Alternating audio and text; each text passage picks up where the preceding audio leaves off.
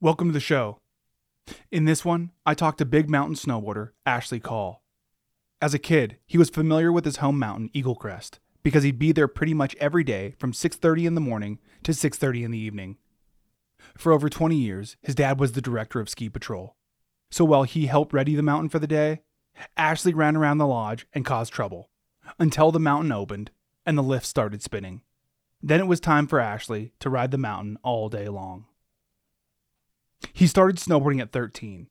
That first year, he went as fast as he could until he fell down. He had to. He was trying to keep up with the Juneau boys, a group of riders in Juneau who were pushing the boundaries of the sport in the 90s and early 2000s. They rode together, traveled for competitions nationally and internationally, and filmed video parts. They were a family of exceptional riders who fed off each other. So to keep up with them, Ashley had to point it. He had to go as fast as he could, which is something he would become known for. He would go on to have an impressive big mountain career, with wins at Verbier, Arctic Man, and King of the Hill. This podcast is made possible through the generous support of the Crude Magazine Patreon subscribers. If you already subscribe to the Crude Magazine Patreon, thank you. For those listeners who aren't, please consider subscribing at patreon.com slash crude magazine. That's patreon.com slash crude magazine. And pick the subscription tier that works for you.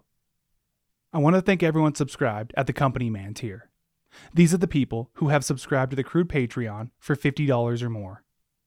Trina Duber, Seward Brewing Company, The Grind Coffee Shop in Juneau, Derek Adolph, Sharon Liska, Jake Liska, Alaska Surf Adventure, Aquila Space, and Borderline Legacy. Thank you to all the Patreon subscribers. Your money and your support make these conversations possible. You can also support this podcast with a one-time payment at buymeacoffee.com slash crude magazine. That's buymeacoffee.com slash crude magazine. And if you have a chance to rate or review Crude Conversations on Apple Podcasts, please do. Also, you can now get crude apparel and merchandise at TeePublic. From t shirts to hoodies to stickers, baby onesies, and more. Just go to the Crude Instagram and click the link in the bio. Okay, back to Ashley Call. For the last six or seven years, he's been focused on pow surfing. Pow surfers are like snowboards, but without bindings. He says it gives him the same rush he used to get with snowboarding, when he'd charge spines and steep lines. So any chance he gets, that's what he does. At a ski resort or in the backcountry. As he gets older, that's where he sees himself putting his energy being a proponent of POW surfing. That and being a father. He says that his daughter has taught him patience, something he's lacked until recently. Lift lines and traffic, for example, used to stress him out. But now, with a kid, he's learning to slow down and that it's okay if things take a little bit longer.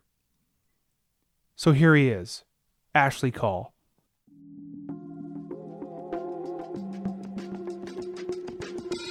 this red light right here, it means we're recording. Okay, fired up. Crude conversations. Listen more, then you talk. Go to work. Over the years, my dad has given people a lot of nicknames, and he gave you one, didn't he? Yeah, oh, yeah. Um, that's a great way to start. Yeah. Um, well, you know, I have a girl's name. Ashley is a tough one. Um, so yeah, your dad uh, he started calling me uh, horse's ash. and so horse's ash kind of stuck for a while and and your brother Jake definitely ran with that one. So shout out to Scott for horse's ash. Yeah, my brother Jake said it's his favorite nickname out of all the nicknames my dad has given people. Yeah, that's a lie. Uh, That's a lie. well, it's not my it's not my favorite. I guess you could say it's probably Okay. it's probably Jake's favorite because he loves saying it. Still to this day, that's what he calls me. So Yeah. yeah, it's a good one. Do you remember the first time my dad called you horses ash? Oh God, yeah. I- Um, I think we were hand digging the pipe up at Borderline Camp.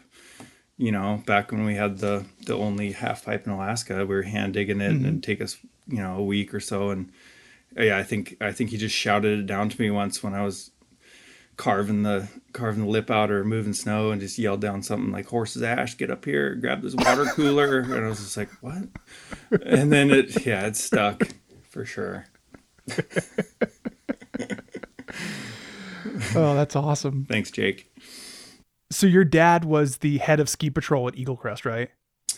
Yeah, yeah, I was pretty lucky because he's he worked at Eagle Crest from 1977 till you know into the 2000s, like for over 20 years, um, and he was the director of the ski patrol. So um, he'd bring me up early and you know he'd go throw avalanche bombs and get the whole mountain ready, and I just kind of run around the lodge like a little kid, just cause trouble. And then when the lifts open, I'd be there all day, and then like at the end of the day, I'd have to stay late because my dad would be up there still doing sweep and you know getting everything put away. So I'd spend like from I don't know, you know, six thirty in the morning until six thirty at night, just at the ski area, just just un, you know, a, a wild child, just kind of. Um, it was a daycare center with nobody looking after me, so it was it was a good place for that, you know, Yeah. for for a guy like me. Um, so yeah, he uh, he brought me up there all the time, and um, I also got a free season's pass for it till I turned eighteen. So that was kind of cool because I started skiing when I was two, so saved a little bit of money. When did you start snowboarding? Um, I started snowboarding for real like when I was 13, so probably like 93, something like that. Um, I skied from two until I was about 12, and then I, I rented boards a few times from Eagle Crest. Rented some really bad boards, like these old Kempers. Terrible bindings. They're way too big, super stiff. Like, I don't even think I could ride one now. I mean, they were mm-hmm. they were terrible. So, I was a pretty good skier, but the skis were really bad too. They're super skinny, and the snow at Eagle Crest is just really, it's wet pow, and skinny skis and wet pow just are not fun. So I was getting to that age where I wanted to like, you know, start going off and riding pow, but the skis wouldn't let me do it. So I I saw some some snowboarders, and I thought that's the ticket. So um, in 93 you know when i was 13 i just abandoned the skis completely and committed to snowboarding full time What did your dad think? um he was he was cool with it i mean he made me buy my first snowboard um he's like if you want a snowboard you have to buy it yourself. Like he would he, he would have kept getting me skis but um so i went to the ski swap which they have in- juneau every year. It's a used you know gear swap. And um, I, I didn't have really any money at 13 years old but i bought this board that was way too big. It was a 163 um, look grinder super stiff big giant board. I mean I, right now i ride a 64 and i'm six foot three. So when i'm you know i was 13 i was quite a bit smaller. And, Yeah, it was a uh, big board. yeah, it was a big board, and uh, I had a had a one piece suit, and I had like a the jester hat with the bells on it, Yeah. and uh, a mambo sock, like the whole thing, and um, just full kook, and um, and I just I just went for it, and and yeah, so he he, he was all right with it, and the first year, you know, I just kind of rode by myself a lot because my skier friends were starting to race. And I wasn't good enough to snowboard with the the Juneau boys yet. Like the you know the the kids my friends you know all my mm-hmm. best friends now Yeah. they started before me. So they were they were good ish you know and uh, so I was I come that first year I just kind of was just just go real fast because the board was so big I just go real fast till I fell and I did that for a year and then yeah after that I kind of got the hang of it When were you able to link up with the snowboarders? pretty much the next year i i got a, a better board i bought a morrow and um, it fit me better and I started tagging along and and just trying to keep up with, um, you know, Courier and Lando and and Firm and some of the you know the the boys my boys that were were better. Um and i just follow them and and try to make you know at least try to keep up but i wasn't like hitting jumps or anything really too much. I was still just just trying to keep up with those guys. And it, it was cool because like we're, we're all the same age but they started snowboarding a few years before me so they kind of had the the hang of it and i was a skier and so i switched over and I was just trying to keep up, you know. And I think that probably attributes a lot to to my style for the rest of my life. Is is I, I like to go fast. I like to really just go fast. And I think from the beginning, I just had to go fast to try to keep up with these guys because I I wasn't very good. so yeah, uh, shout out to those guys because um, they they didn't want me to follow him either. I remember Lando was making fun of me my second year. He's like, "How long you been snowboarding?" I think I lied. I think I was like, "Oh, like three years." He's like. He's like, then why do you suck? and I was like, oh man, I was so crushed because like Mark was so good. Yeah. Um, I mean, he was like five feet tall, had this little Jamie Lynn. He was already spinning and doing tricks, and I remember that kind of crushed me a little bit because I was I wanted to hang with those guys, you know, but Yeah. I just wasn't quite there yet. Yeah, it's tough thinking about I don't know how mean kids can be. You know, like uh not not specifically Landvik, but just people in general. You know, I had I had my time of being the bully because I was bullied and you know, you just kind of pass it along and that's just a little bit of the culture, you know, of snowboarding and skateboarding is you just kind of talk shit. Yeah, no, hundred percent. And he was right. I sucked. Like, I, you know, I shouldn't have been trying to ride with them. Um, but uh, you know, I, I wanted I wanted to do what they were doing, so I, I wasn't going to be deterred. And it, it got to this point where I, I did kind of catch up, and then I was like able to ride with them and hit the jumps and and keep up and and then they they kind of accepted me probably my third year snowboarding and then from there we were super super tight and I, I got in you know Yeah. um, through like pure determination and and um, just you know a little bit of practice Yeah. And when did you get into your first heli?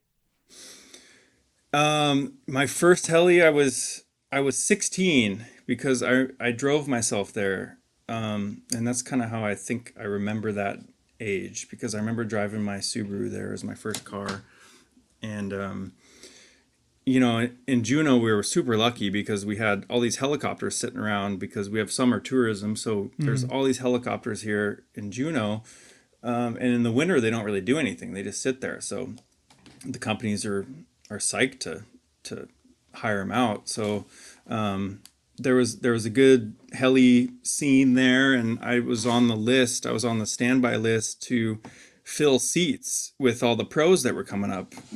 I mean, Juneau was the spot before before Haines turned into more of a mecca. Mm-hmm. Like Juneau saw, you know, Terrier and Rippey and Tom Burt and all those guys. So um, I was on the standby list and I just got a call and, and Bruce Griggs was like, Hey, we got a seat. We need a filler. And I was like, cool. I was like, sweet. I skipped school. Sorry, mom. Um, I, I just bounced. I went out to the heliport and I got there and uh, talked to Bruce Griggs and he was like, all right, here's your group. And it was Tom Burt. And like, he's like, was my idol kind of at that point because I liked to go really fast and he was a legend. You know, when I was 16, he was yeah, he was in all the movies, and they just needed a seat filler. So I went out with him, and um, man, we ended up going to this place that was has never been ridden since, and had never been ridden at that point. Um, over on Admiralty Island called Eagle Peak, and uh, we went over there. And my fir- very first run in a heli, I uh, Tom Burt repelled me over this cliff into this chute first and then and it was like all right you know and like and i i wrote it and it was it was sick it was really really cool great experience um it's pretty funny too because before we got in the heli at the helipad he's like oh like like how many times you helied before? You know, like you got any experience? Because I was just a kid. Yeah. And I'm like, oh yeah, yeah, I've I've done it a bunch around here, you know. and he's like, all right, sweet. Um, I don't think I ever came clean to him on that one, but that was my first day, and uh, we did a bunch of stuff. It was uh, Tom Burt and Jim Zellers, and um, we rode a bunch of first descents, and um, and then we found out afterwards that it was in like in a national park, and we weren't supposed to be there, and no Oh. one's ever helied there since. So that was yeah, that's kind of a, a memorable occasion as a as a kid for sure. That seems to be kind of a theme with you and snowboarding you know when you first started is lying about your snowboard experience Yeah, that's fair. That's fair. just to be able to fit in Yeah, exactly. Like, yeah, like I just want to be part of the action, man. Whatever it takes, you know. Uh, I'm not a devious person by any means, but um, yeah, at, at the time I was like, oh yeah, Tom Burt. Of course, I've been in helis, lots of them. i've flown them yeah, yeah, fly, fly them. You know. Yeah, look, I drove a car here. I'm good. Let's go.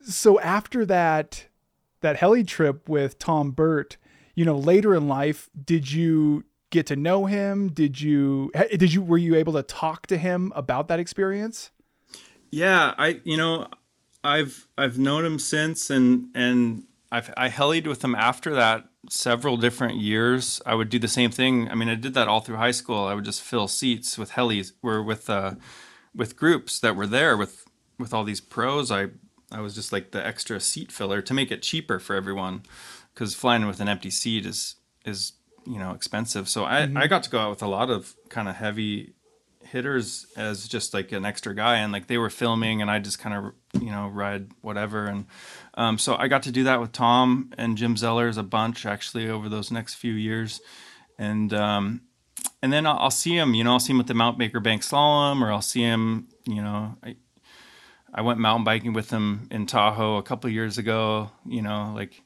he's he's always been a big mentor to me. He he judged some contests that I did too, some big mountain contests. So I saw him in mm-hmm. saw him in Europe a few times, and and yeah, he still he remembers that Eagle Peak mission because it was a first for him too, and Yeah. it was like a first and a last. Like so, he knows how kind of special that was. But yeah, I don't I don't think I ever came clean on the fact that that was my first day. and how was that first day Oh yeah, it was it was insane. Um, I mean, getting repelled into a, a, a big chute.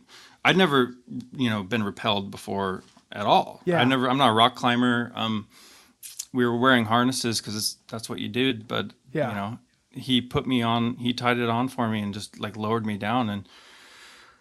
And then just said unclip and ride it, and I was like, okay, but yeah, I had no idea. I mean, really no idea what what was going on. But um, yeah, I was riding good at that time. When I was 16, I was I was pretty good, you know, and so I think yeah, I ripped it and and I remember him and Jim like commented at the bottom of it like, "Damn, you were going fast." I was like, "Yeah." I was like, "Yeah, that's yeah, that's what we do, right?" we're in Alaska. yeah Uh, but I was absolutely clueless. I think we did like four or five runs over there on Admiralty Island, and um, yeah, no one's been back. So that's that's one of those little special moments for sure.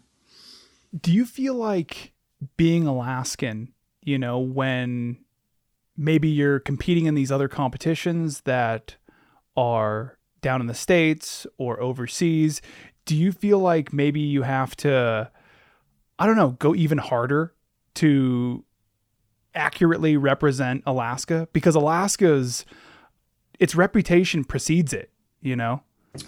Yeah, I. That's a good question because that that never really crossed my mind, having to like represent AK, um, in the contest scene or or really anywhere. I think more than anything, I I got a lot of respect for being from Alaska. Like people were really curious about it, um, and be like, oh, this guy's from Alaska. Like he probably you know is is not messing around. Um, so I probably got some street cred for it but I don't think I was out to prove anything. Um, I always did contests just for the money. Like that was really why I did them. I it wasn't because I wanted to get famous. I just wanted like there's prize money out there, so I was like, yeah, let's do that. Um, Yeah. To pay for like heli runs. Um, so yeah, I, I don't think I. I don't think that that I had too much to prove being from Alaska. I think the writing speaks for itself. Earlier, you mentioned your crew, the Juneau Boys. Who are they? Oh, the Juneau Boys. Well, I mean, there's not any real names. They're all nicknames, but um, yes, pr- pretty much like uh, Courier was the first one that kind of like embraced me. Like Chris Courier definitely kind of took me under his wing and and uh, as were some of the other guys like Lando and Collard Greens and Fernbriz and Bubba. Like those guys were s- were really good and and Chris Chris Courier was with those guys. He was just as good, but he kind of like I think you know he, he he wanted to hang with me a little more and was just a nice nicer about it. Um, those other guys were just so much better that it took me a while. But uh, then there's like the the older Juneau boys, the n- not that much older, but you know more established. There's you know Scotty B. Big shout out to Scotty B for the Aurora project. Man, he's he's been just a super shredder from day one Yeah. um, Dano, and then the original Juneau boys are are Bruce Griggs, Sean Dog, you know Matt Brakel, rest in peace. But those those old guys like they are old now, so I can say that they're old. But uh, they started heli skiing in in Alaska, really in Southeast Alaska. Bruce Griggs and Sean Dog, so they're the original Juneau boys. If you really want to see something awesome, look up um, Alaska Extremes. It's the sickest old school um, snowflake you'll ever see. And these guys were skiers, but they started snowboarding when LibTech came out with the Doughboy Shredder, which was this big giant board.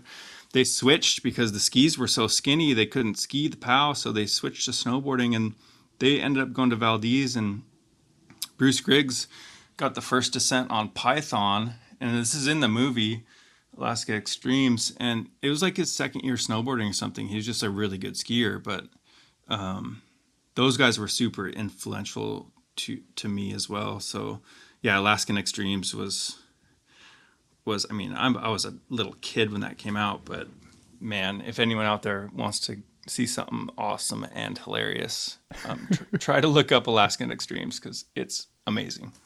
And what year did that come out? You do do you know? Oh man, it was probably it was probably like '92 or something. Okay. Yeah, so it might be on the internet, but I think I have a VHS copy of it.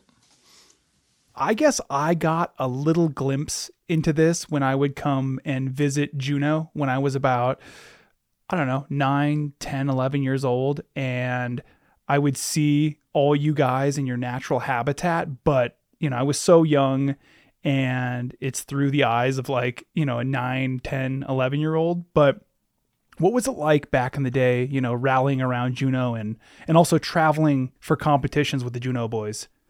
Yeah, I think that Eagle Crest really kind of formed us as a crew. Like Eagle Crest is a mini Mount Baker. Um, it's set up just like Baker. It's got the same terrain. It's got the same POW. It's got side country that you can just hike off the top of the lift. It's, it's similar. The layout is almost identical. It's just a little bit smaller.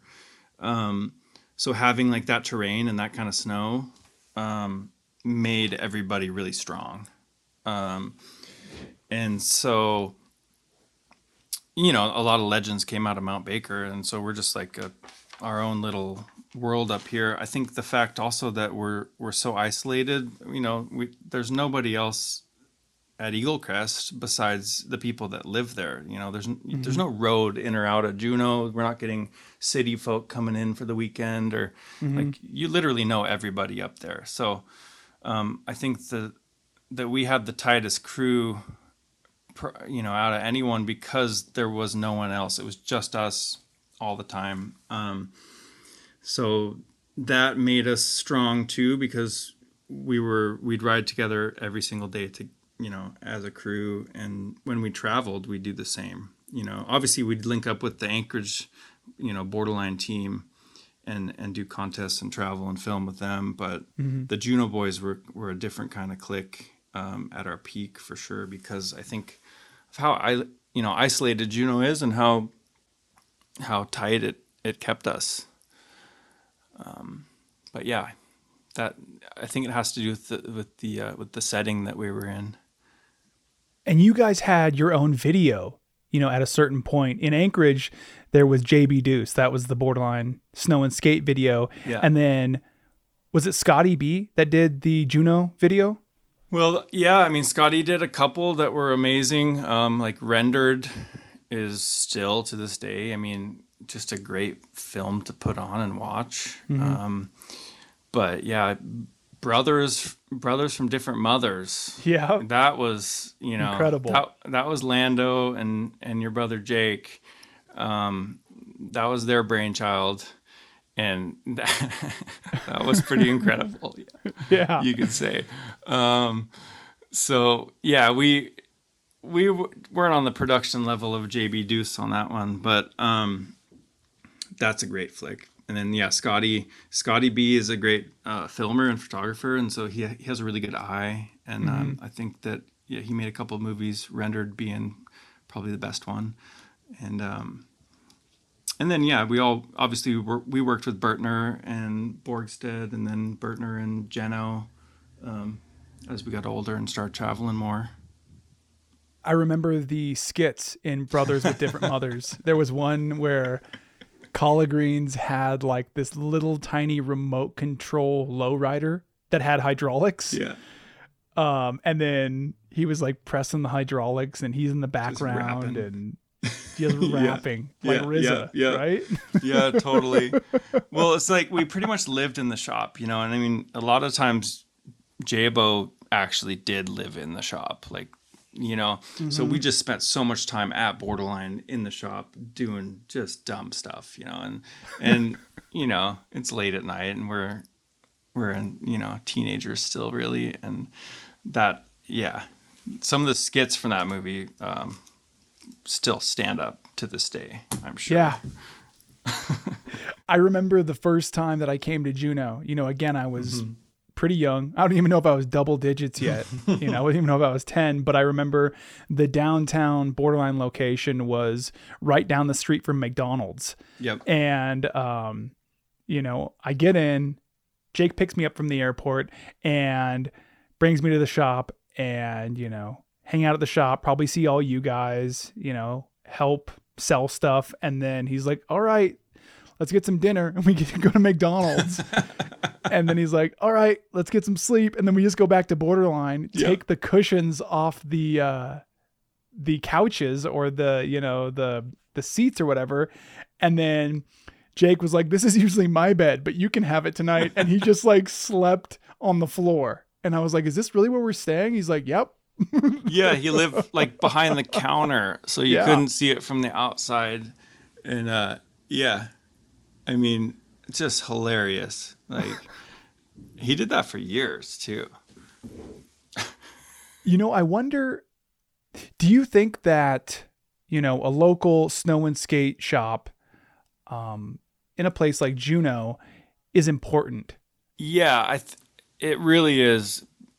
Um and thank God that Jake and Derek, you know, revitalized Borderline with with Borderline Legacy and um you know, gave gave Juneau a shop, like an actual shop that you can go into and buy stuff from. Um, it's just it was so much different back then because there was no internet, right? You, you, just, you just couldn't buy stuff online. So having a hard goods shop in town was was crucial because before Borderline, we bought our snowboards from like a ski shop that had some stuff, but they didn't know anything about it. They were kind of just doing it as like a side hustle or.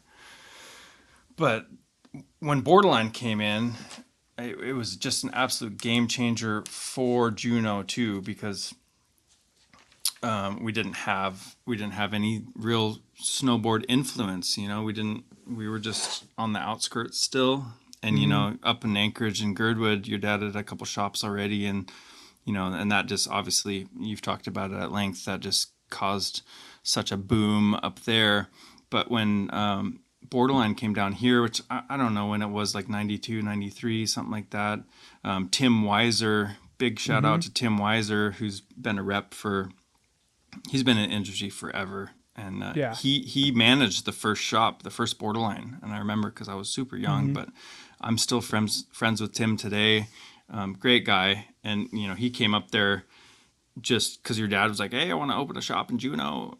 You know, I need a guy. And Tim came from from down south and came up there and opened the first borderline like through some contests and stuff i could talk about borderline forever because that was you know that was our our whole thing growing up and and, yeah. and you know like your your dad got me my first sponsors um you know and and i don't even know if i was actually sponsored that's the funny thing is because um, he'd be like, "Oh yeah, I got you sponsored by Limited Snowboards and Foursquare Outerwear and all this," and I was like, "Oh, that's so sick! Like I'm, you know, super stoked." And then I think that they just like gave your dad some extra stuff for ordering so much stuff, mm-hmm. and then he would just give it to me. And then because I, I don't think I was actually sponsored. I think your dad just like was like, here's some, here's, he's like, you're sponsored by these companies now. And I was like, oh, yeah. cool. But like, I had no team manager or like never actually talked to the people. And then I'd call your dad and be like, hey, uh, do you think they could send me another board? And he'd be like, I don't know. You might be writing for someone different next year. I was just like, okay, cool. But so like, it was funny because I thought I was sponsored, but I think honestly, it was just your dad was just like, I was sponsored by Borderline. Yeah. You know, I wonder how often he did stuff like that early on, you know, um, kind of fake it till you make it kind of thing. Because I think that, at least in my experience, as as long as or if you act as if for a long enough time, then you know you're kind of in. You know, you maybe you weren't sponsored by those companies in that moment, but you know if you were continuing to rep limited and you're getting shots and you're making moves in the industry, then of course they're going to want to hook you up, you know?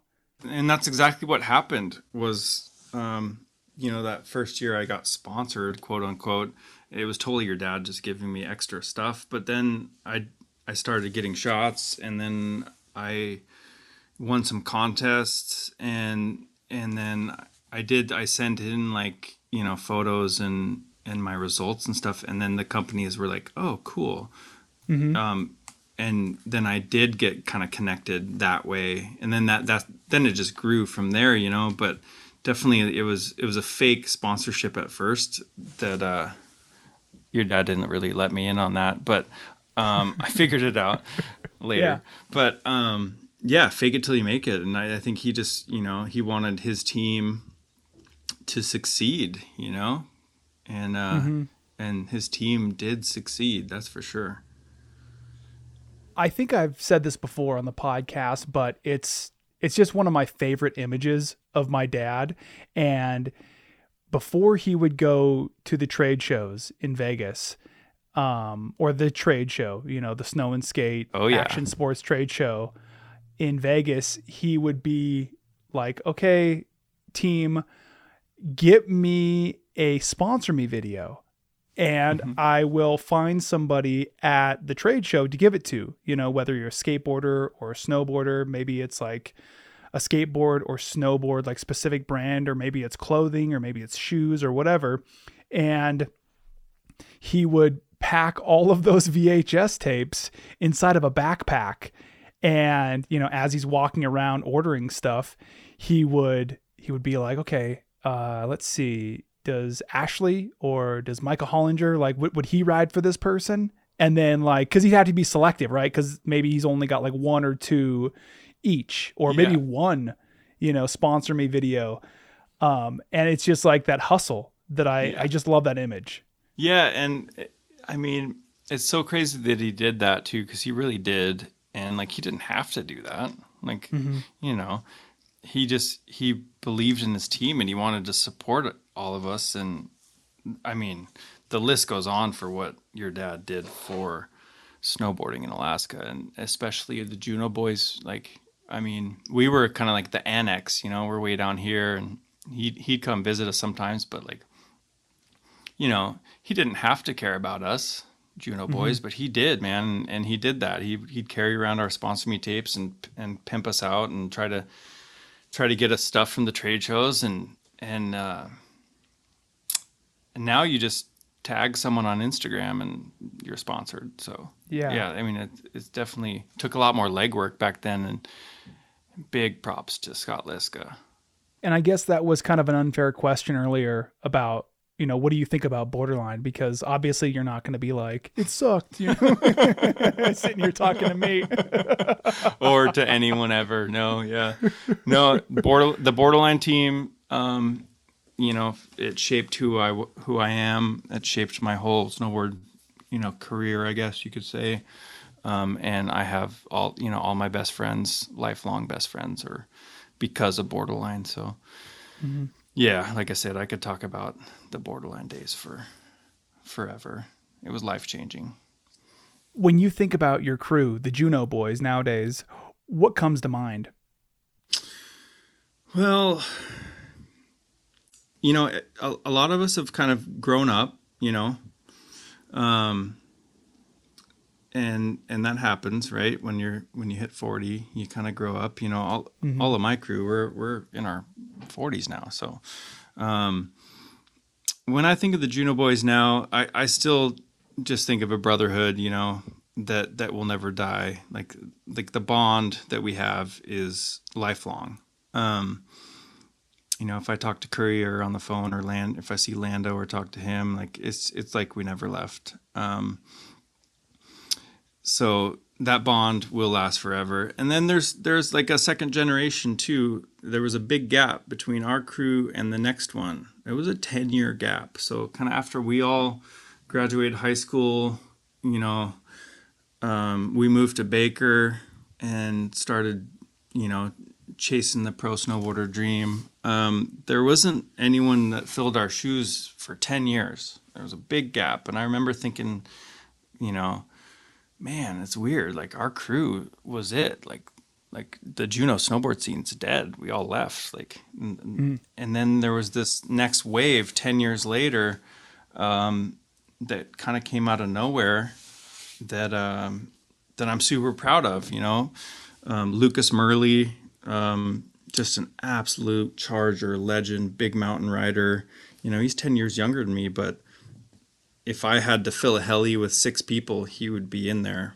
hundred percent. So there was this, uh, there was a big gap, and then there was a second wave, and then now I, I feel like, um, you know, your brother Jake and Derek are, are working on getting that third wave of Rippers and Juneau, and hopefully their crew, you know, gets tight. But uh, ours, ours was the best, and I don't think there'll ever be like a, a crew like that. Why do you think it took so long for a new crew to form after you guys? That's an interesting question because because I've thought about it a lot actually over the years. I remember like I guess maybe like five or six years after we kind of moved moved away and we were down south and traveling and just I'd go back to Eagle Crest, you know, all the every year I'd go back to Eagle Crest and ride. Um, But I'd go back and I just would see the snowboarders, and there just wasn't anybody like there was no next generation that was stepping it up. Um, the only thing I can think of is that skis got so much better that a lot of people were skiing. And I noticed there was a lot of ripping skiers around, but the snowboarders weren't. They weren't cutting it. Um, And so, even is that second wave of Juneau boys that I was talking about. Half of them are skiers or more. Um, like the really good ripping crew that came after us a lot of them are skiers. But nowadays, like I mean, I I ride with skiers all the time. I don't. It doesn't matter. Um, back back in the back in the day, you know, skiers and snowboarders, we were super divided, and we didn't ride together and and all that. And then now I think, you know, I'll be riding with a crew that's half skiers, half snowboarders, and it's the only thing I can think of. You know, I've thought about, I don't know, just the stagnation that happened after Borderline, maybe specifically left Anchorage. And I guess maybe I don't know this for a fact. It's just a thought that I wonder if it took so long for things to reform because maybe it had to skip a generation. You know, the generation maybe that immediately followed, you know, the the aftermath of Borderline being gone mm-hmm. was kind of like I wish Borderline was still here, you know, and then maybe you had all those people being like, "Oh, it was so sick when Borderline was around," and then so there's there's like a little bit of sadness in that that following generation, and then the next generation after that, so two generations after Borderline is out, mm-hmm. that generation is just like they don't really have a frame of reference for Borderline, and they're able to just kind of like start anew, you know. That makes a lot of sense, Cody. Honestly, yeah. Um, you nailed it. I think that that that does make a lot of sense because um our you know our crew was so like influential, I guess you could say, and powerful that it's hard to follow that up and then borderline goes away and there's this weird like you know everyone's kind of in limbo and then the next generation kind of makes their own identity and I think that's exactly what happened. Yeah i think that, that that's like a really important process. And i i um i remember when i moved back to alaska in 2011 after college you know i i was really conscious about not singing borderline's praises too much to like younger generations because i don't want them to be jealous and i don't want them to be like bitter about not being part of that because you know, if it happened before, it can happen again. And you just need that energy and that motivation, you know, inside of the scene. Exactly. Yeah. Um, I feel the same way too. Like I, I don't, you know, try to preach about the good old days because I don't want anyone to feel like they missed out or, you know, like they can't live up to the standards of the Juneau boys. Like that's, that's not productive. Um, and yeah, I think you know the next generation needs to to figure it out and and and forge their own path. And I am thankful for for Borderline Legacy coming back to Juneau though, because I because I think that is a huge influence on you know the next generation of Juneau shredders. Um, and without that shop, like who knows? Yeah. But Yeah. they're doing a huge service to Juneau. Um, so yeah, get your get your borderline gear out there. You guys can you can you can buy borderline shirts and stickers and hoodies and hats. You can there's borderline gear out there for all you guys that maybe lost yours from from back in the day. Just call D's at Borderline Legacy. Yeah, just just call Borderline Legacy and say, "D's, I need some shit." So, speaking of the good old days, when you were 19, you won the downhill day at King of the Hill. Can you tell me that story? Yeah, it's uh, 1999. Um, I I won my way into the King of the Hill by doing the Alyeska Extremes. Um, and so if you did the Aliesk, Alyeska Extremes and you won, you got all expenses paid entry to the King of the Hill, and that was the only way I could do it. because it was invite only anyways and i didn't have the money so i was just like i'm i have to go to Alyeska to win this contest to get entry um, and so i went up there um, did that won the contest got the entry um, went to king of the hill first time in valdez um, and the first day is the race day it's the downhill day. It's it's you know basically they put a couple gates down this huge mountain like the gates are spaced you know 200 yards apart. It's a very vague course. You just bomb down this huge mountain. Um, so my first day um, i fly up there and you know i'm i'm about to get in the start gate and they're like where's your helmet? I was like helmet? Like they're like yeah you need a helmet. Like you can't do it without a helmet. I was like oh what? Oh. I obviously didn't read like the you know the, the manual Yeah. to uh, king of the hill. Um, so i took uh, corbett you know corbett was uh he was the start Yeah. guy and uh he, he's like well you can use mine. Um And so I took his helmet and it smelled so bad. Like it was so sour.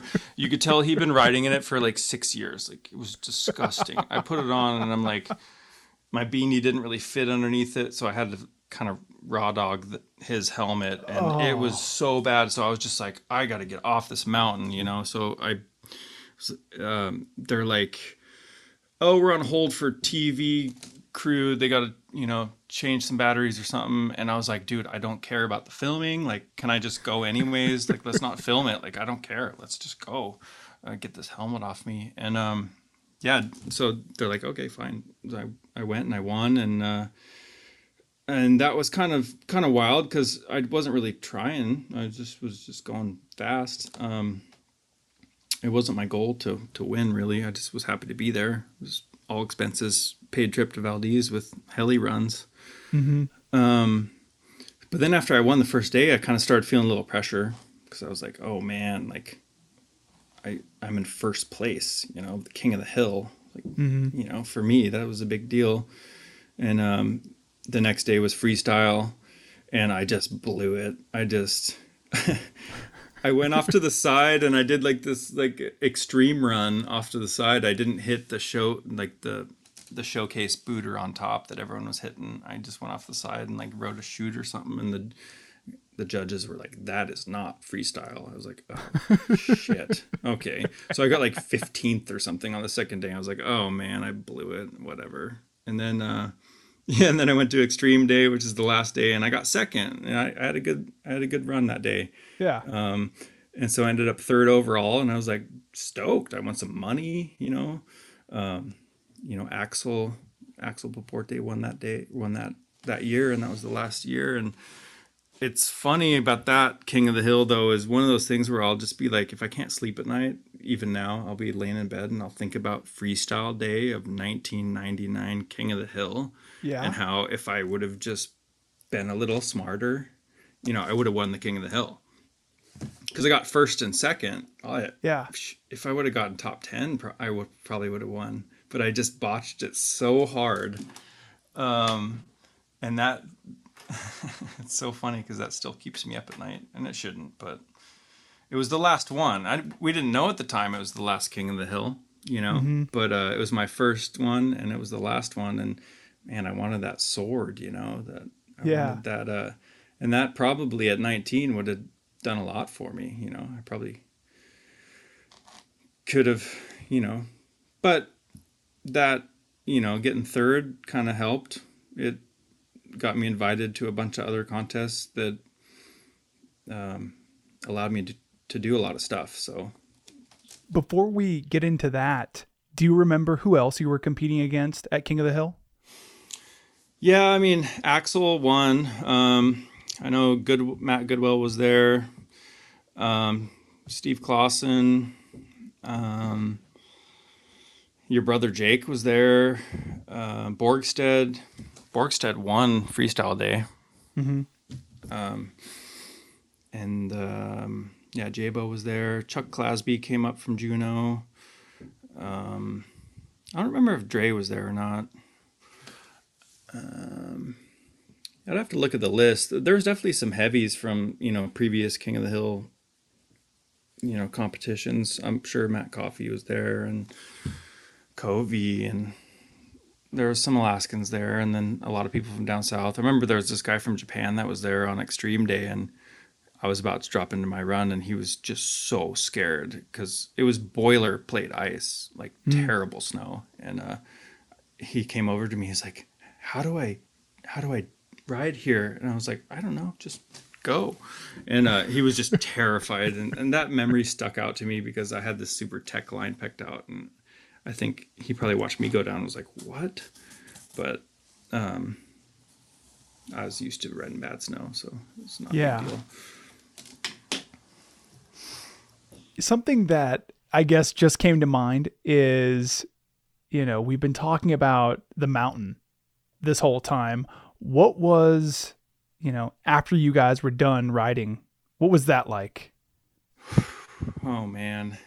You know, it's like a it, it's like a 2 week contest cuz of weather windows. Mm-hmm. So we got the first day out of the way. Like I was on like day one or two of being there. We went up there. We did the downhill on the first day, and I won.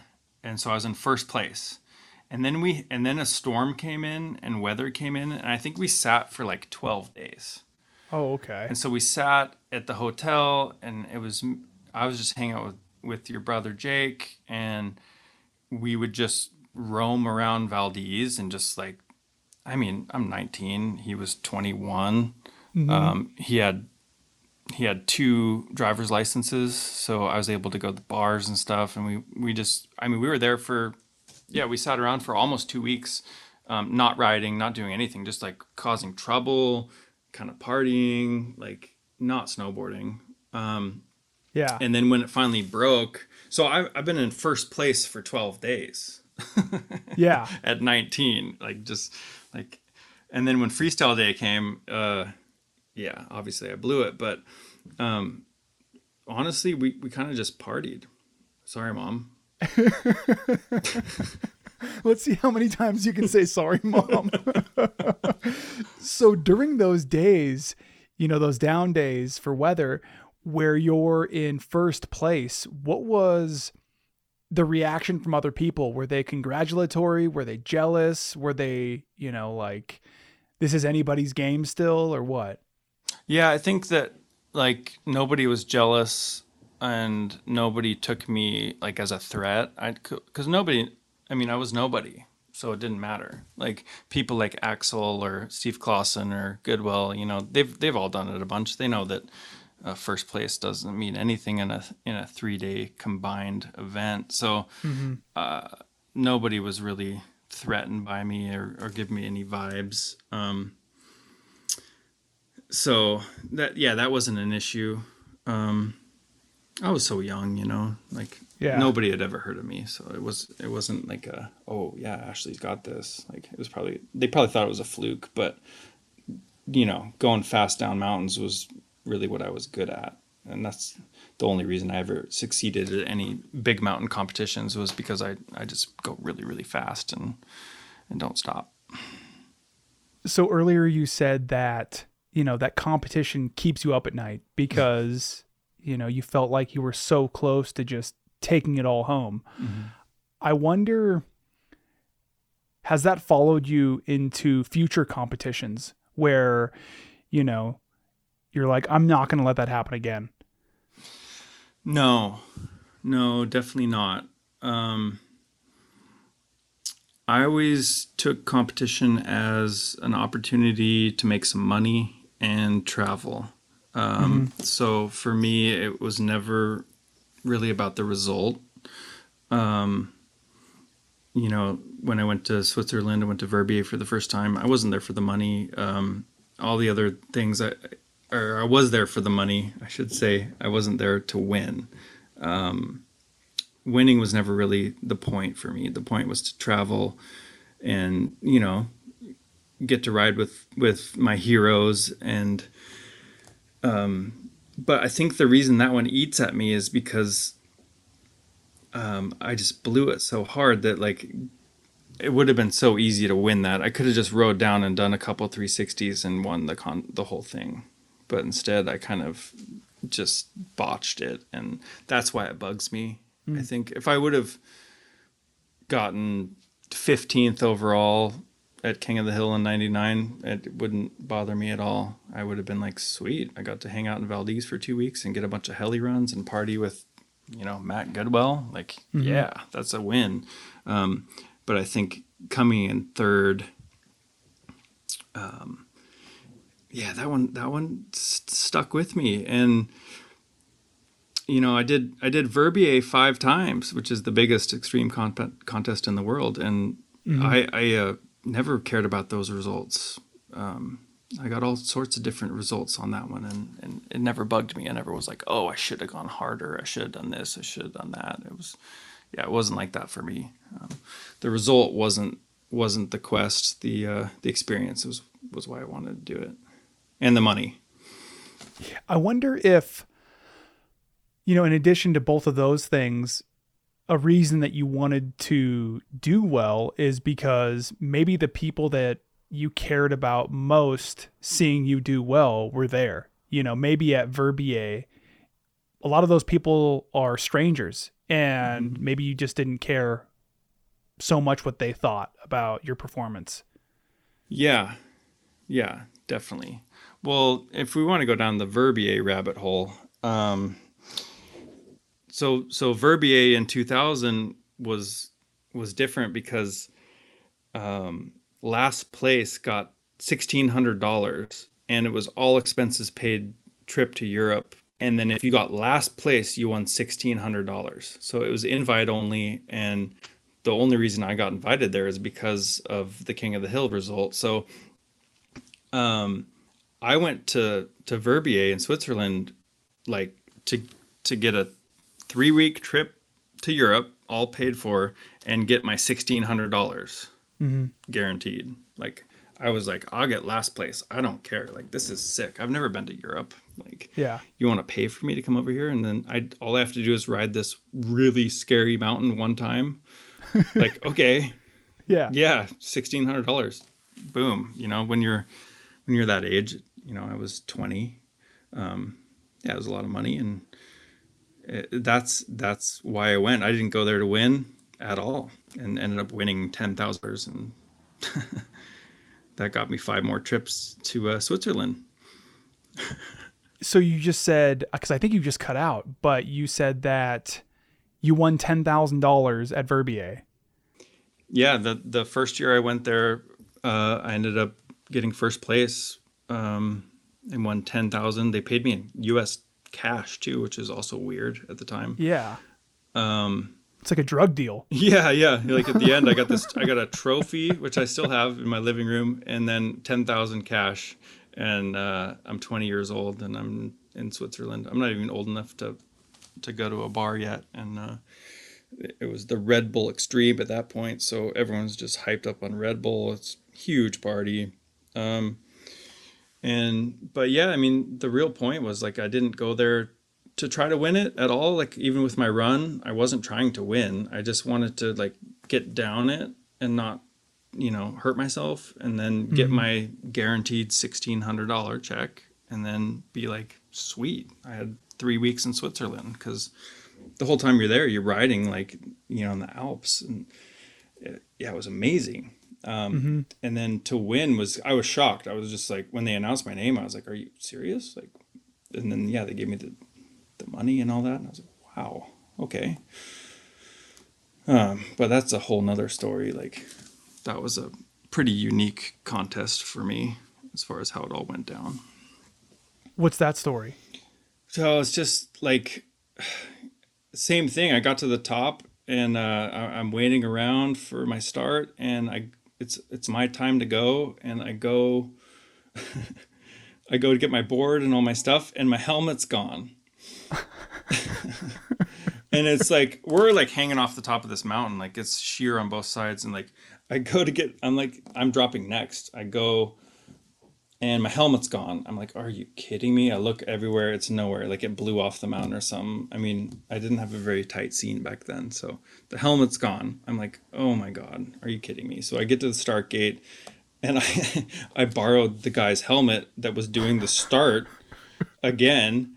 Yeah. But then I go to strap in, and my heel strap's gone oh no. like i am just not. I'm not put together at this point like you know because again i'm not trying to win i don't i'm not like you know super competitive i'm just like hey let's just get down this thing you know mm-hmm. my heel strap's gone so then i have to like pull out and let a couple more guys go while i frankenstein a heel strap f- from this other binding same guy who whose helmet i was going to use and the the hardware wasn't compatible so i ended up taking off his binding and i put on his binding on my front foot and i had mine on my back foot. And he his binding was a size medium. Mine's a size large because i wear 11s and uh i'm strapped into his binding and i have this crazy toe drag and they're like no you can't go. And so what i i was like no no it's fine. I loosened my back foot and i kind of slid my foot forward a little bit and i was like no this is the normal amount of toe drag that i have like this is what it always looks it's fine this is great so I like cheated my back foot to make it match, so it didn't look so suspect. And um, and so they're they're finally like, okay, you can do it. I'm like, okay, cool. And at that point, there was me and one other guy left on top.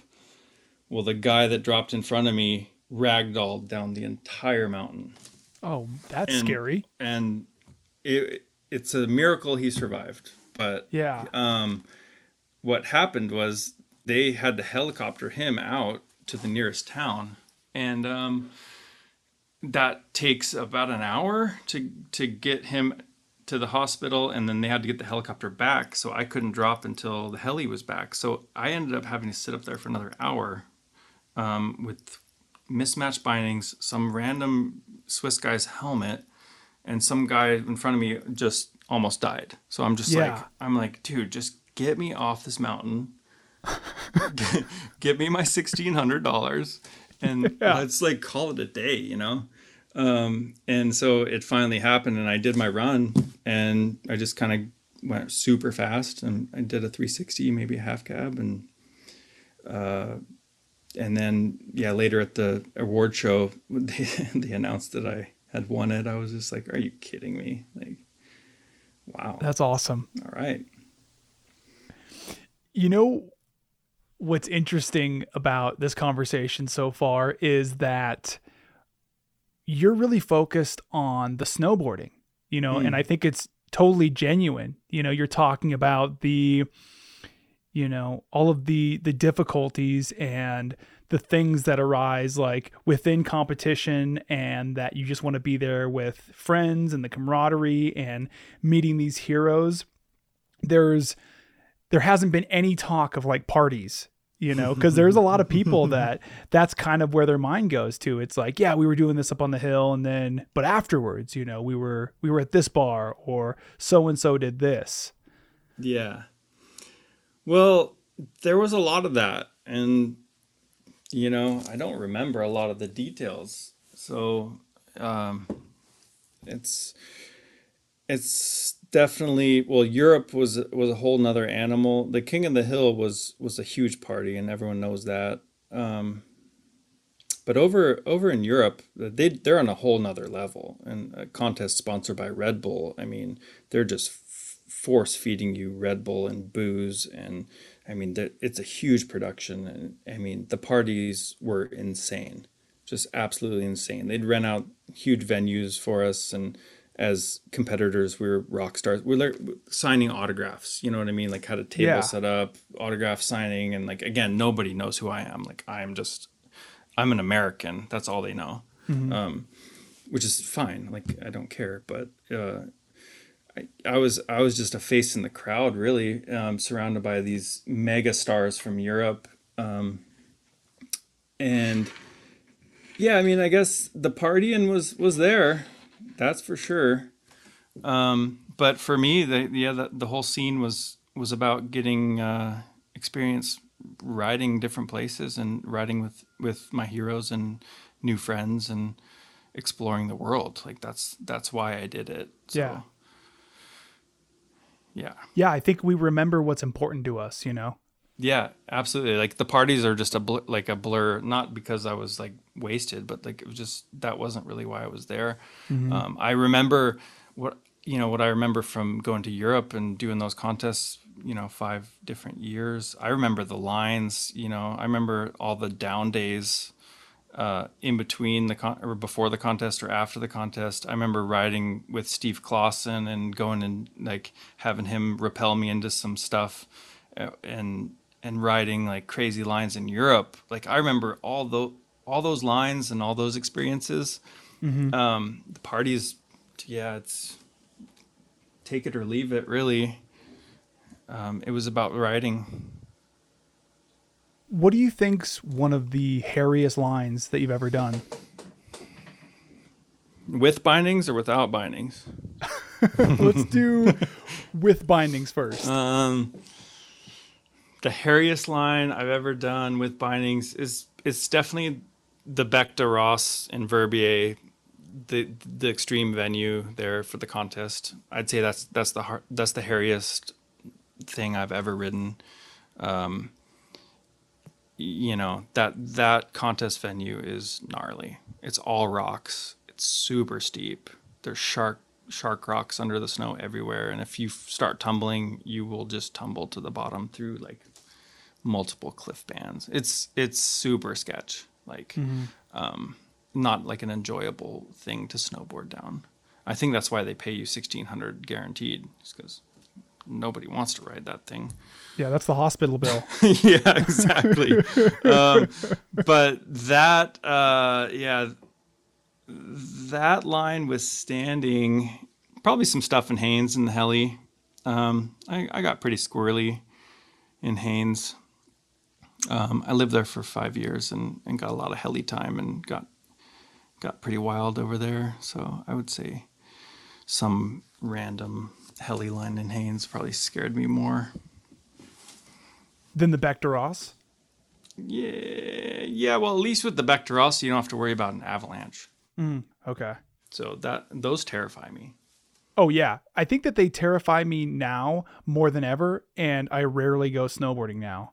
Yeah, I'm I'm way more scared of avalanches probably now than I was when I was younger, and that's probably just out of like uh, youth and bravado and being naive. But um, yeah, I put a lot of thought into it nowadays. Yeah. How about without bindings? Oh man, there's two lines without bindings um, that that's that were scary, but also probably the best lines of my life. I would say honestly, if if I was to rank the best lines on snow in my life, the top two are without bindings, and one of them would be in Revelstoke, and one of them was in Idaho with uh, with the Juneau Boys. And you're talking about pow surfing, right? Yeah, yeah, pow surfing, which is what I pretty much do any chance I get. Like, um, if I had a choice, I would go pow surfing over snowboarding every single day, um, and that's that's been my focus for for a while now. I would say probably the last six, seven years. Um, still snowboard a lot, but any chance I get, I'm I'm on a pow surfer, bindings free, trying to uh, trying to push the limits there because that's that's what gets me going. When did you get into that? Well, the first time I heard about it was was Jesse Cross and uh, yeah, big air horn Jesse Cross. Um, he uh, he told me that these Canadian guys were riding these things called no boards, no boarding, and um, that was Greg Todds uh, and his crew in Canada, and, and and he told me all about it, and I was like, that sounds stupid. Like that doesn't make any sense. Like I don't get it. Like why would you go snowboarding without bindings? Like that just sounds really dumb. Um, and he was pumped on it. He's like, you should see what these guys are doing. I was like, yeah, that no. Um, and and so that was probably like 2007. Um, and then Burton came out with the no fish. It was a no board that they made, and it had the strap, the bungee strap in the middle that you hold on to to kind of help if you want to air. You can hold this bungee strap, and um, I got one of those when it came out in 2009 because I was living in Haines and I was there in the winter, and it was hard to get up to like steep stuff in the winter time there with your sleds, and so I wanted to just mess around on the little hills. So I was like, oh, I'm going to get this thing because Jesse Cross told me that this is a, a thing. And I was like, I want to try it. So I got one of those. And so in 2009, I, I rode that in the winter and um, it's got this, the strap that you're supposed to hold on to, but I immediately like realized that you don't need that. And it kind of made it more awkward to hold it. So I just dropped it and then I took it off and I ended up just doing snow machine laps with that thing in POW and riding it with no no strap, just just shredding it, and um, it it immediately clicked for me. And it's weird because I've you know I've taken a lot of people out and given them a pow surfer and sent them down a perfect run, and for some people it clicks immediately, and then for some people like they're just super awkward on it, and it doesn't really like jive like good snowboarders, you know. Why do you think it clicked with you? I don't know. I don't know. Um, I you know I've surfed a bit. Um, I, I was a skateboarder forever, and you know you know pretty comfortable on a skateboard and a and a surfboard. Um, and I I honestly don't know why um, pow surfing clicked for me. Because I like to go really fast and straight, and usually that's not something that you would do without bindings. So.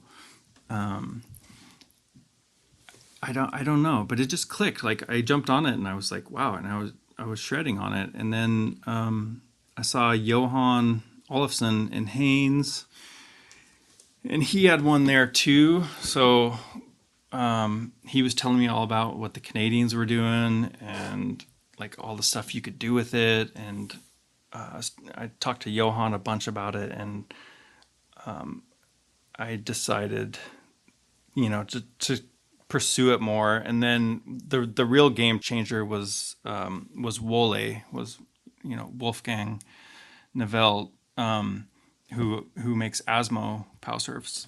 Um, he he had a part in in an Absinthe movie. Um, now here, I think it was in like 2009 or 2010, and he came out this part where he was doing heli runs in Haines without bindings and then doing like shove-its and wall rides and just all this crazy stuff. Yeah. Um, And so that part, I think it was 2010, that absinthe part now here, where I saw Wolle doing all that without bindings. Then I then I just kind of my head exploded, and I was like, oh, this is this is my future. Um, and so I, you know, I scoured the internet and I found uh, Tim Wesley from from Leavenworth, Washington, who makes shark pow, pow surfers. It's the shark snow surf, mm-hmm. And um, had him. You know, went down there to his workshop in Lev- Leavenworth, and he made me a board, and that's that's when it got real for me. Are you riding the same lines on a pow surfer as you would on a snowboard? N- Uh, nowadays, yeah, yeah. Like I, as long as the snow is good, if the snow is good, I can I can pow surf on pretty much anything that I would really be comfortable snowboarding with. Um, here's here's the thing: is you know I'm 40. I just turned 43 years old, so for me to get that that rush or that adrenaline buzz that I I used to get by hucking cliffs and you know going down gnarly huge mountains or spines um I can't do that anymore because I'm I'm older and my body just you know like I, I can't send a 60 foot cliff anymore it's just you know I get hurt a lot easier than I used to so for me, if I can take something like a pow surfer and ride some some steep, you know, technical backcountry line, like that gets my juices flowing so hard. Like I I get more adrenaline from pulling something like that off than I than I would riding the gnarliest mountain with my bindings. Um, and so I think as I get older, like the evolution for me is to to push push the pow surfing to the limit and uh, dial back the snowboarding a little bit because you know I've been snowboarding for so long. Like to get excited about something, it's got to be dangerous. Um, as we're on the pow surfer, I can kind of keep it, you know, semi safe. It doesn't have to be a huge, massive thing. Like, um, and that's the beauty of it for me is I can still I can still get that adrenaline that I used to get by going huge to uh, to a more manageable level of risk. I guess. This might be a stupid question, but are you a pro pow surfer? yeah, I mean, well, I don't get paid. Okay. But uh, I think that is the definition of being a pro is you get paid. But no, I mean, yeah, I get free boards and stuff, and Yeah. I've been able to still get free gear and kind of stay relevant. Um, the internet's helpful there because you know, like Instagram and TikTok, or like you, you put a video of you riding something gnarly without bindings, and then you've got just people from all over the world. They're just like, they've never seen anything like it, like because Yeah. nobody really knows what it is. So, yeah, that helps. You go viral a couple times. That makes it easy to get some free stuff, I guess. But um, yeah, I'm not a pro, but there's there's just a small, um, really super niche kind of um, market for this thing because people don't know about it and they don't know what you can do with it. I think the more footage we can put out of, of people riding without bindings, I think it could grow. Um, but it's it's super niche. Like you got to have a you know perfect snow and you got to snowshoe your way up to a mountain or get a snow machine or you know it's it's not for for your everyday snowboarder that's for sure because you know you got to have pow Yeah. You know, my frame of reference for pow surfing is from clips in snowboard movies. I wonder if you think that it will branch off and be its own thing at some point. that's kind of my hope yeah i hope that that it will become its own thing um i know the potential because i've done it a lot like you know there was let's see like pre-covid i guess i, I would go up to revelstoke uh, with my sled and meet up with my canadian buddies up there and i'd spend six weeks in december and early january just strictly pow surfing like not snowboarding once and riding every day um, and so I know what's possible on on a board without bindings. Like I know what's what you can do, and it's its own thing. Like you can rip it just as a snowboard. Um, you start hitting big airs and stuff, you know that that mixes it up a little bit. But if you want to ride steep lines or trees or pillows or anything that you would be, you know, you could ride stuff that you would be super proud to have ridden on a snowboard without bindings. And so I think it, it it may become its own thing someday, or it may just be this like random tribe of of goofballs, you know, pushing it.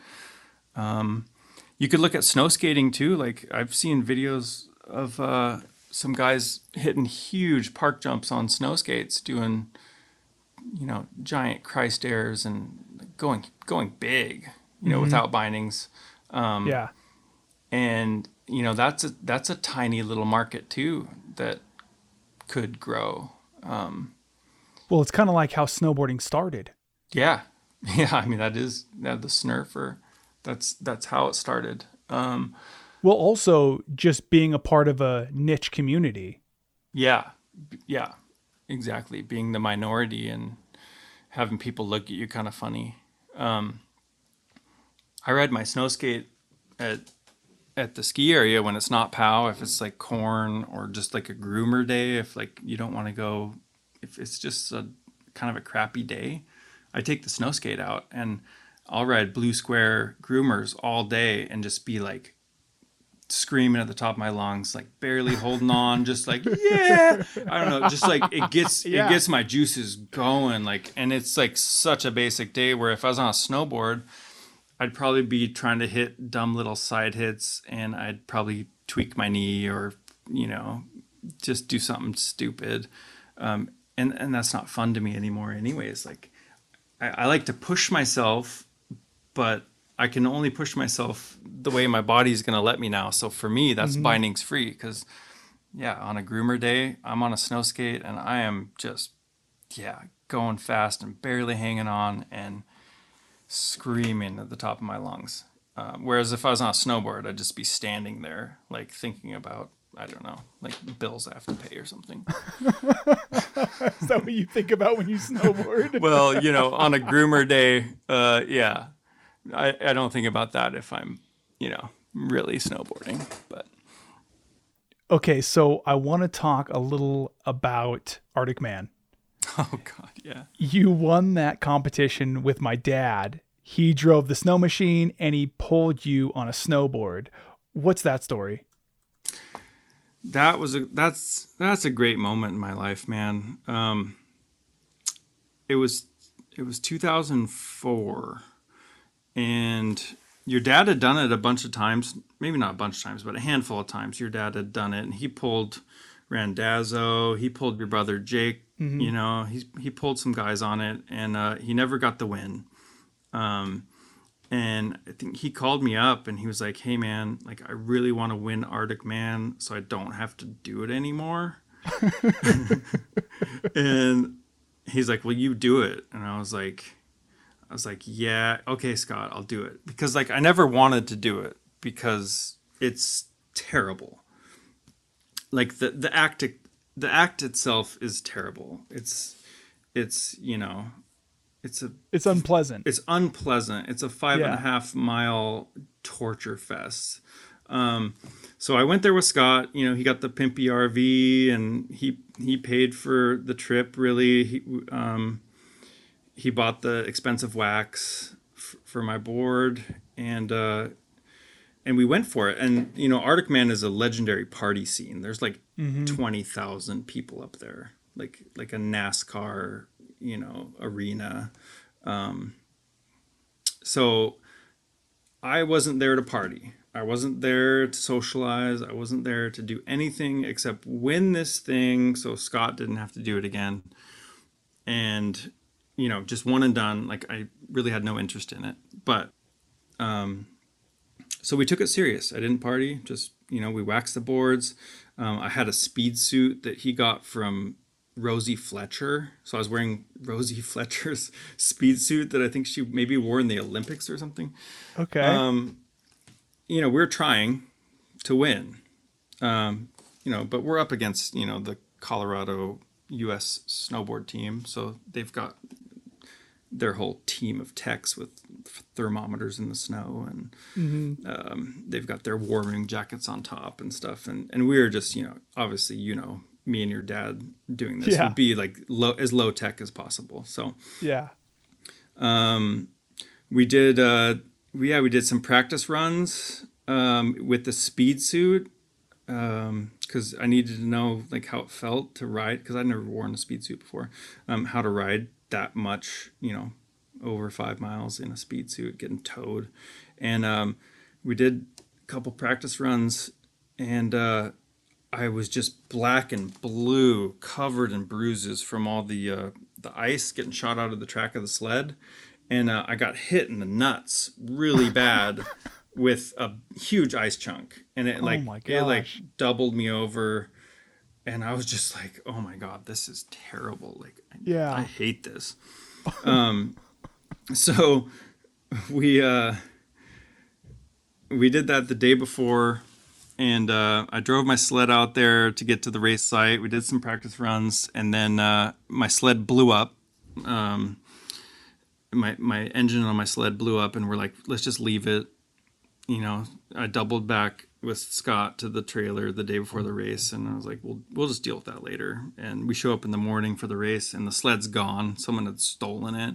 Oh, jeez. And I'm just like, oh, well, that's tight. Like, that's a great way to start the day. yeah. Um, and so I was like, whatever, let's just do this, you know.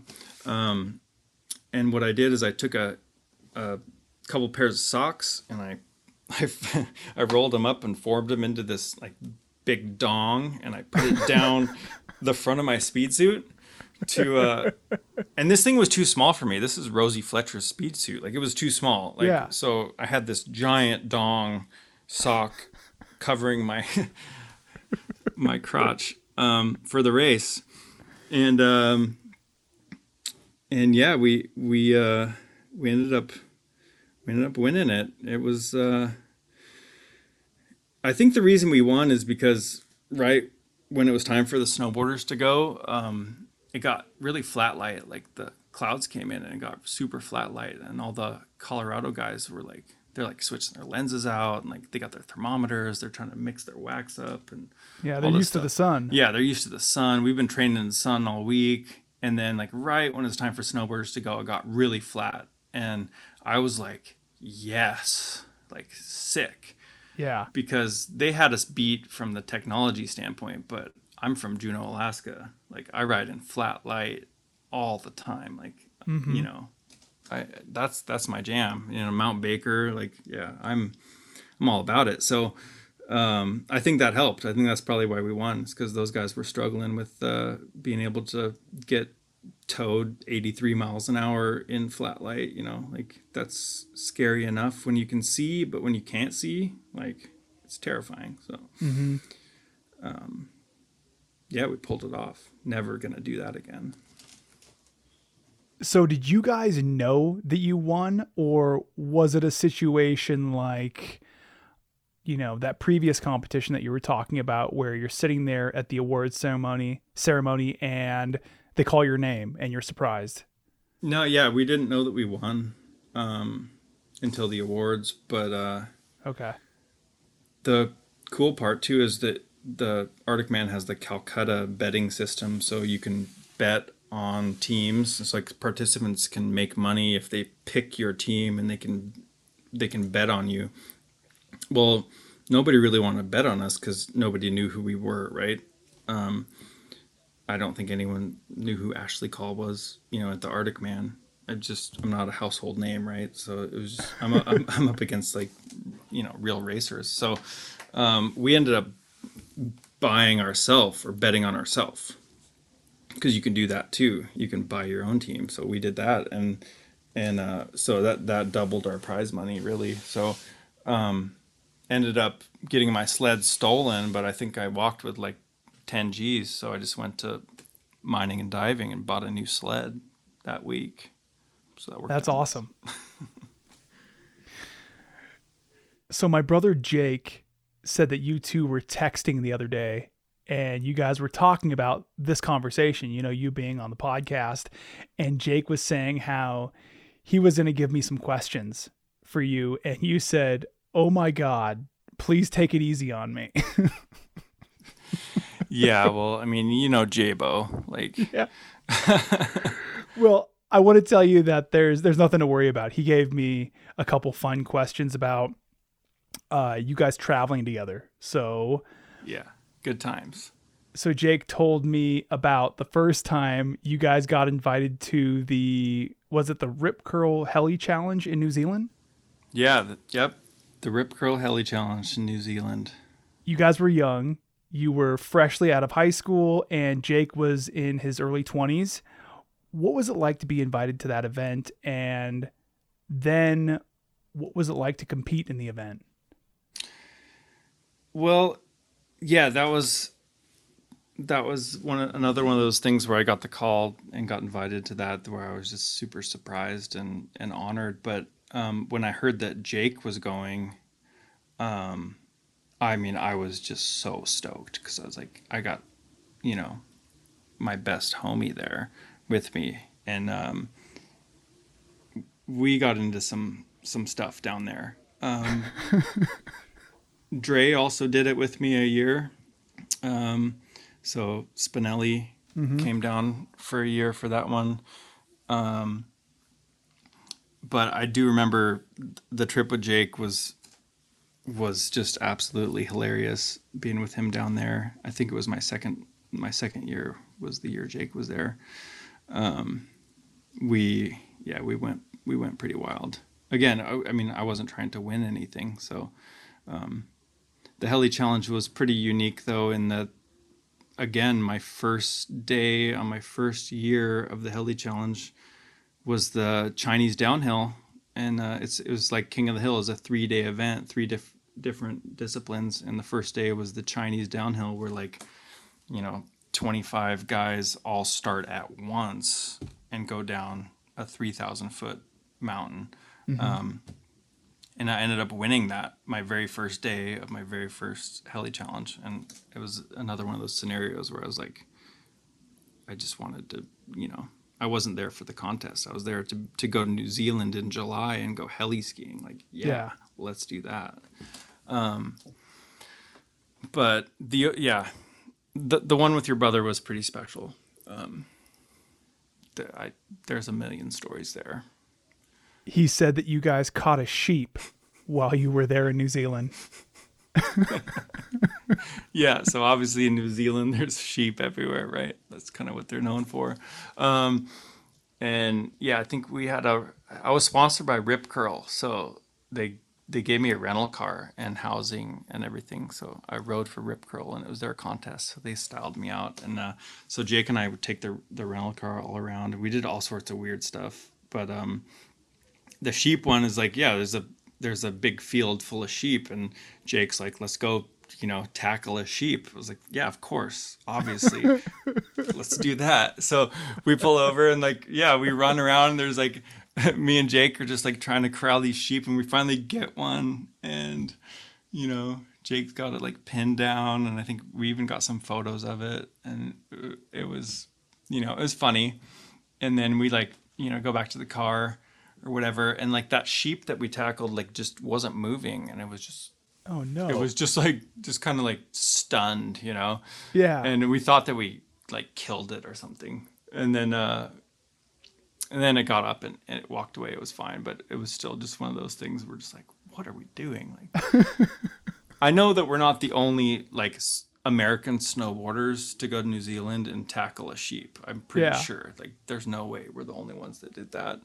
Um, yeah, Jake was saying that it was a weather day, so you couldn't go ride, you couldn't go compete, and he looks at you and said, "This is sheep day, dude." this is sheep day. Yeah. I probably knew exactly what he meant too. Like, Yeah. yep. Yeah, it's sheep day. Let's go. oh my god. He said that the sheep was jumping over you guys' head and stuff. Oh yeah. No, I mean obviously he didn't want to have anything to do with us. He didn't want to Yeah. get caught or pinned down for photos. Like um I think I had like a disposable camera, you know, one of those. Yeah. And uh I we've got photos from it. We have proof. There's a photo at Borderline Legacy in Juneau of you, Jake, and Doran Yeah. just hanging out with the sheep. Yep. yep. You guys are super young. Yeah, super young, super young, and I mean that's what you do, right? Uh, we did some other dumb stuff, like we we had an old rock board that we tied a string to, and we put it out in the in the road in the middle of nowhere, and then like people would drive by and they'd see a snowboard on the side of the road, and they'd stop, and then they'd run, they'd like come out to get the snowboard, and then we'd we'd pull it in with the line, and they'd like look up into the bushes and like and you know Jake's laugh is giggle. Yeah. Yeah. So like so we did that one night and obviously, you know, we had some beers and stuff. We were hanging out in the bushes just fishing with this snowboard. And we got like a bunch of people. And then like this rugby like I think it was like a rugby team or something. It was like a big van and like all these big dudes got out and we pulled it in and we were laughing and then they started like kind of like charged into the bushes and I remember just me and Jake take we just took off running into the field like as fast as we could and they, they ended you know the rugby guys left but like we're just I mean we're what do you do when you're not snowboarding right you just Yeah. have fun with your friends and dork out Grab ass. yeah grab ass and you know Jabo is the king of grab ass so.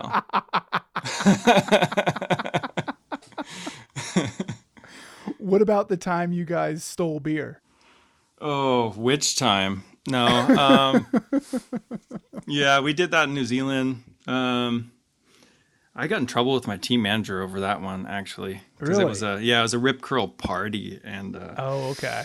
they sponsored it and they provided all this beer. And I I just remember Jake and I, you know, we just we saw like these pallets full of beer just sitting there, and we just grabbed them and we ran and we we took them all back to uh to the room and and eventually like yeah word got out that the alaskan boys stole all the beer from the party and um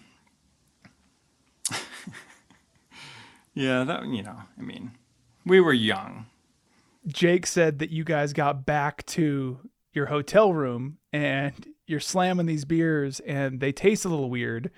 And then you look at it and they're non alcoholic. That was the king of the hill Oh, that was. He got the stories mixed yeah up. Yeah, that was king of the hill that was the king of the hill and we were there was a comedy show at the bar and I was using Jake's fake ID at the time because I was only 20 and um, or 19 or whatever. But um, yeah, that was funny because the comedian, like for some reason, like pointed at me during his set, and he was like a big time comedian. He had been on like TV and stuff, like the Letterman show, and like, he was Okay. he's in Valdez at the King of the Hill doing a show, and he, he looks at me, he's like, "How old are you?" I was like, "Oh, I'm 19. I mean, 22." and then like, it, you know, the comedian loved that because he kind of ran with. it. He was just doing crowd work, and Yeah. Anyways, I botched it because I forgot that I had a fake ID. The bartender came over, checked my ID. I showed him Jake's. You know, he's sitting right next to me, and she, they're like, "Oh yeah, it's fine." I'm like, "Oh yeah, no, I'm I was born in August, I think." But um, anyways, after that show, there was a big party for the King of the Hill, and we did. We snuck into the cooler, the walk-in cooler, and we grabbed a couple cases of beer, um, and we got back to the room and realized that we had just we we took, you know, non-alcoholic beer. it's it's not my proudest moment to be honest, and yeah, I'm sure my parents would be pretty disappointed in me, but. uh Sorry, mom. Yes, sorry, mom, again. but you know, when you have two weeks of downtime in Valdez and you're 19, like, what are you gonna Yeah. do? Yeah. kids will be kids. That's for sure. So this last story that that Jake told me about actually probably happened before all of the New Zealand stuff. It was the time that you bought him a ticket to Costa Rica. Yeah, that's funny because like when I was in high school, my senior year of high school, like I wanted to learn how to surf so bad. Like I'd never surfed before, and I don't know, I just thought it looked really cool, and I really wanted to learn how to surf. And so I was like, this is my goal. Like after I graduate high school, I'm gonna learn how to surf. I'm going to Costa Rica for two months. I'm just gonna surf every day. I'm gonna learn how to do it. Um, I even wrote Costa Rica on my graduation cap. Like I was so jazzed to learn how to surf. That's awesome. And uh, but I couldn't really find anyone to go with me, and and like Jake's, you know, running borderline, and you know, we're best homies, and ended up. Uh, I, I was like, dude, let's go to Costa Rica. You know, I kept bugging him about it, and he's just kind of waffling. And finally, I just went and bought him a ticket. I was like, dude, you're going to Costa Rica. It was, you know, a paper ticket from a travel agent Yeah. um, and I brought it to Borderline. I said, "You're going to Costa Rica. You owe me a thousand dollars, by the way, but you're we're going to Costa Rica." Yeah. And um, and it turned out to be like the best trip ever. Um, you know, Courier came down. Scotty B was there. Um, it it was uh, it was amazing. And we all learned how to surf together. Yeah, it was the first time any of us had ever been anywhere like that, like warm, where you could do that. So. Sounds like a party movie. The Juneau boys go to Costa Rica. yeah and th- yeah this is before like internet cell phone you know i mean w- we just went there with no plan yeah. We're riding buses around no idea what we're doing um, and it was a different way to travel now you know like i'm planning a trip now for this winter to go down to panama and it's like i got everything lined out. Every, everything is like dialed in. I know where we're going you know where we're staying. But yeah back then uh, like jake and i just got off the plane and we're like now what? You know? Yeah. and we're like where's the bus stop? Oh okay. And then like buy a ticket to the closest beach and then like go from there. Um and also being you know teenagers like yeah that was a that was a fun one that was a fun one that was special And this winter you're living back in Juneau, right? Yeah, I'm I'm moving back to Juneau full time for the winter. Um, it'll be my first full winter there, and in a while. Um, I'm up in Skagway right now, wrapping up my business, and then um, I got my seasons pass to Eaglecrest and a, a house rented, and gonna gonna go spend the winter back where it all started. I think it's um, gonna be a good reset for me, you know. Are you I mean it sounds like you're looking forward to it, but are you nervous at all? No, I, I am looking forward to it 100%. Yeah. There's there's no nerves at Eaglecrest for me. I, I I know everybody in the lift line. I you know, I've uh, got a ton of friends there, and it's just a real quiet place to go snowboarding, and and it's perfect for me right now. And yeah, I'm gonna get the Pow Surfer out and try to do some of my old um, classic snowboard lines uh, without bindings this year. Try to push it a little bit and and then um, yeah, get up to Haines a couple times. Go visit Ryland Bell and and Lucas up there, and um, yeah, just spend the the whole winter in Southeast Alaska and just and snowboard full time. I, you know, because of COVID, I haven't had like real full winters the last couple of years because my travel budget basically evaporated after uh, I had to shut my business down. So we had a good year this year, and and I've got I've got the budget back to to be a snowboard bum again, which is really my true calling in life. Let's be honest. And the business you're talking about is your summer tourism business in Skagway, right?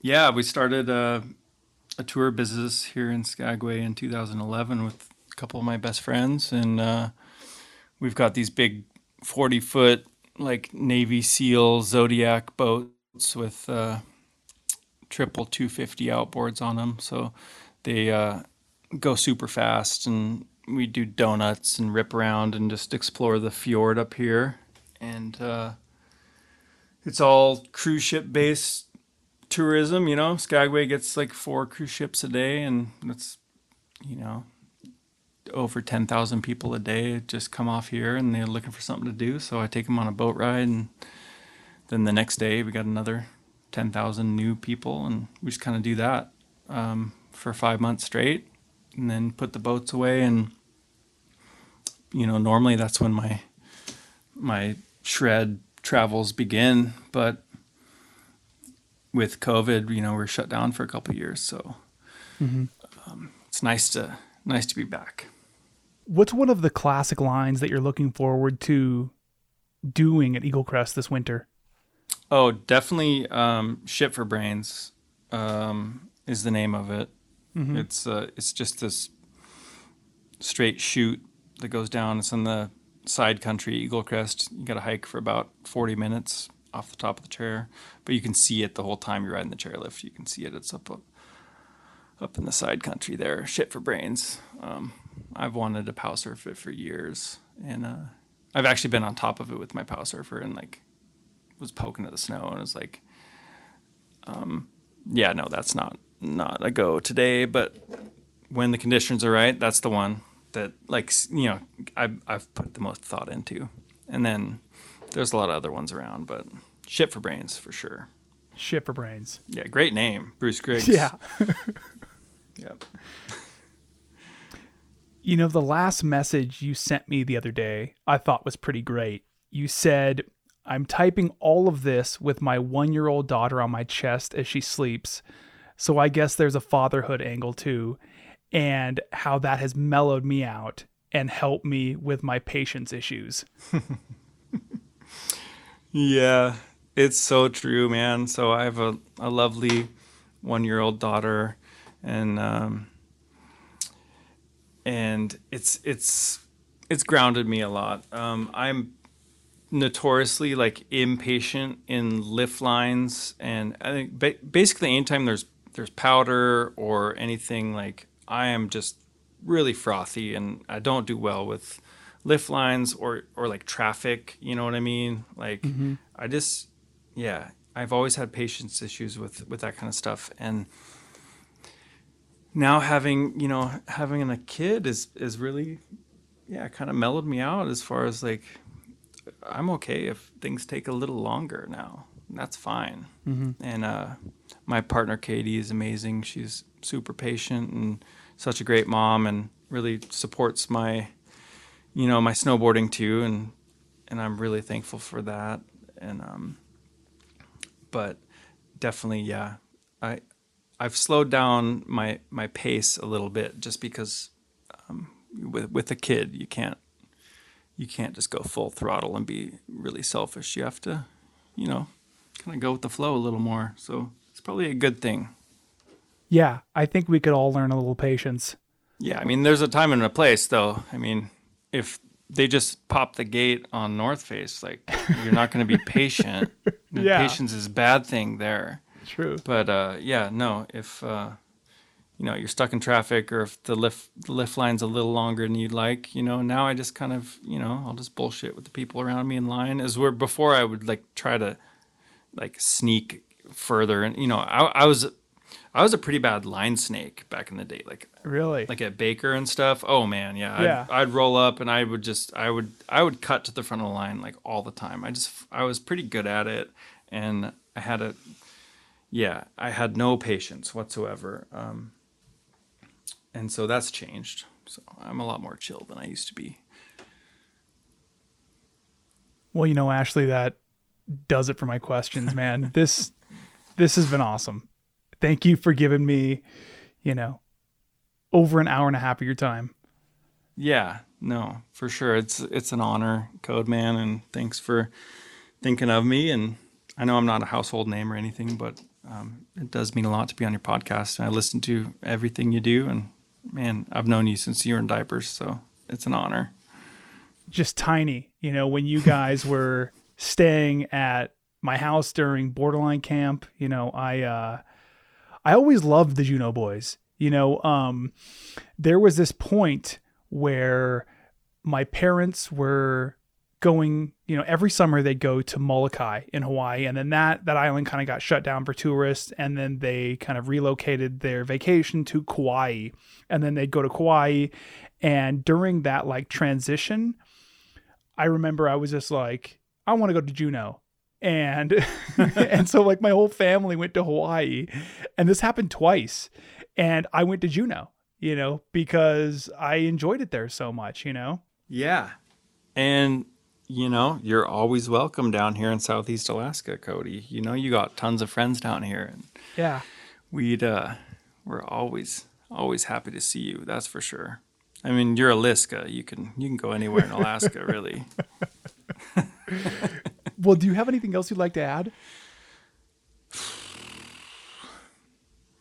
I guess the one the one thing that you know let me let me grab my soapbox here and my bible i want to preach for a second is um for for anyone who's getting a little older who's you know a good snowboarder or skateboarder or surfer and wants to mix it up a little bit is is try try pow surfing. That's that's all i ask. Like go climb up a little hill. It doesn't have to be much just a mellow little hill a, a gladed tree run you know the the ski area side country or something and jump on a pow surfer and just try it out. Um, I think after just a few turns through the trees, you're gonna realize that you can ride it just like a snowboard, and it will just change your life and open your eyes to a, a whole new angle of sliding on snow. Um, and for someone who's been snowboarding as long as as we have, it's really great to have a, a new perspective and a new just something to freshen it up a little bit. Um, so I would encourage everyone to jump on a pow surfer.